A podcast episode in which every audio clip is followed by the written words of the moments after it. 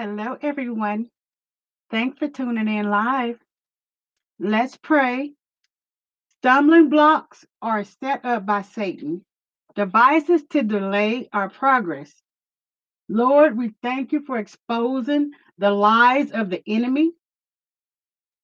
Father, with the authority vested in me, I command every spirit of hindrance to our spiritual life to disappear in Jesus' name.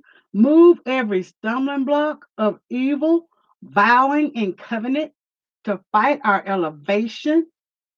They have been broken and burned by fire. I plead the blood of Jesus against every spirit of failure. I bind you every witchcraft power working against our blessing. Die in the name of Jesus. Every power of darkness assigned to turn our glory to shame has been canceled in the mighty name of Jesus. Amen. Today's topic going against the grain. According to one theory, the expression comes from the world of carpentry. The fine lines that you find on a piece of wood are called grain. If you wish to smoothen wood for best results, you should run the tool you are using along the grain and not against it. A person going against the grain means he or she is acting and behaving out of their normal character, doing the exact opposite of what is expected of them. John chapter 15, verse 1 teaches us I am the vine, you are the branches. If you remain in me and I in you, you will bear much fruit. Apart from me, you can do nothing. Jesus made a powerful statement. So when we go against the grain, his pattern, his way, his truth, his divine guidance, then we end up rebelling against the Lord's commandments. The consequences of rebellion is the hand of the Lord will be against you. And rebellion can cut short your life and ministry. Going against the grain is costly and can be deadly. The Holy Spirit will turn against you, according to Isaiah chapter 63, verse 10. Yet they rebelled and grieved his Holy Spirit. So he turned and became their enemy, and he himself fought against them. How many of you want God Himself as an enemy? Well, you better start thinking before you act. I didn't want to share this story. However, the Lord told me to. And yes, He is the boss in my life. I do as I am told with a cheerful heart and a grateful spirit. I was guilty of going against the grain in my younger days. I came from a dysfunctional household. My mom and stepdad were on drugs. I was the only girl at the time, the oldest sibling of three younger brothers. I had no one in my household to turn to. How many of you know this dysfunction creates a perfect playground for Satan to manipulate young minds with schemes, lies, and control? After a while, I became rebellious.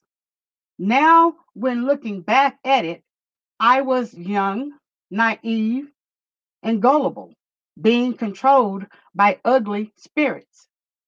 The Lord filled me with his precious Holy Ghost at the age of 10. From then on, the devil was on a mission to destroy me. At 10 years old, I could not understand nor perceive the spiritual world. I did not know I was being attacked. So at the age of 18, I left my homeland and moved to a foreign country, met a nice guy, and married him. I would not say it was a happy marriage, more of convenience and safety for me. I was running from the attacks. 12 years later,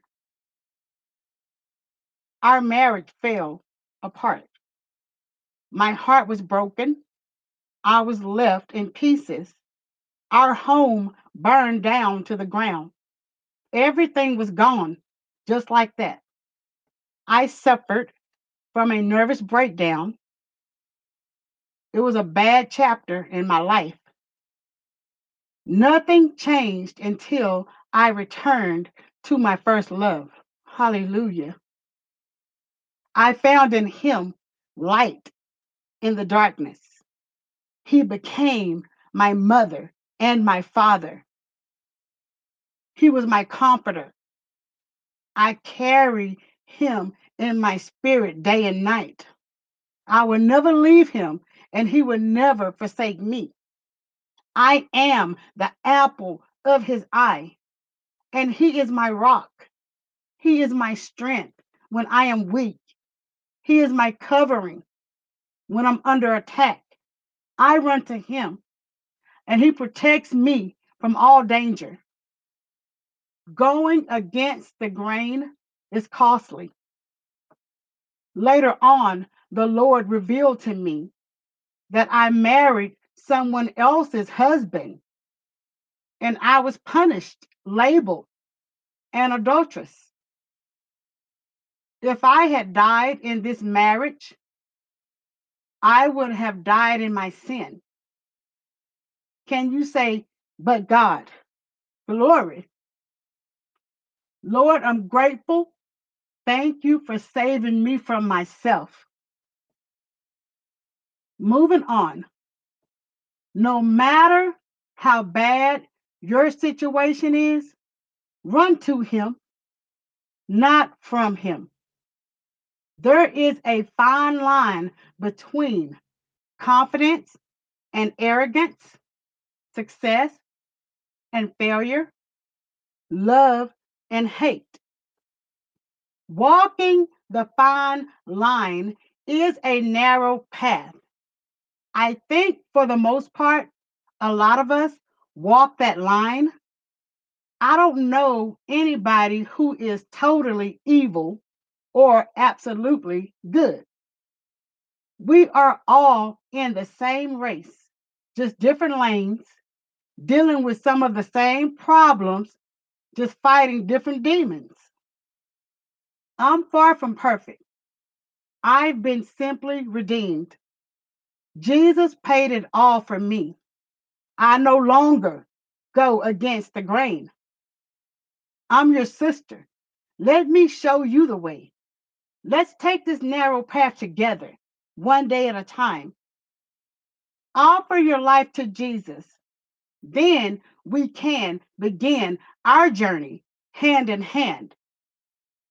We are the redeemed of the Lord. We must stand and say so. Tune in live for Wednesday's episode. Have a great day.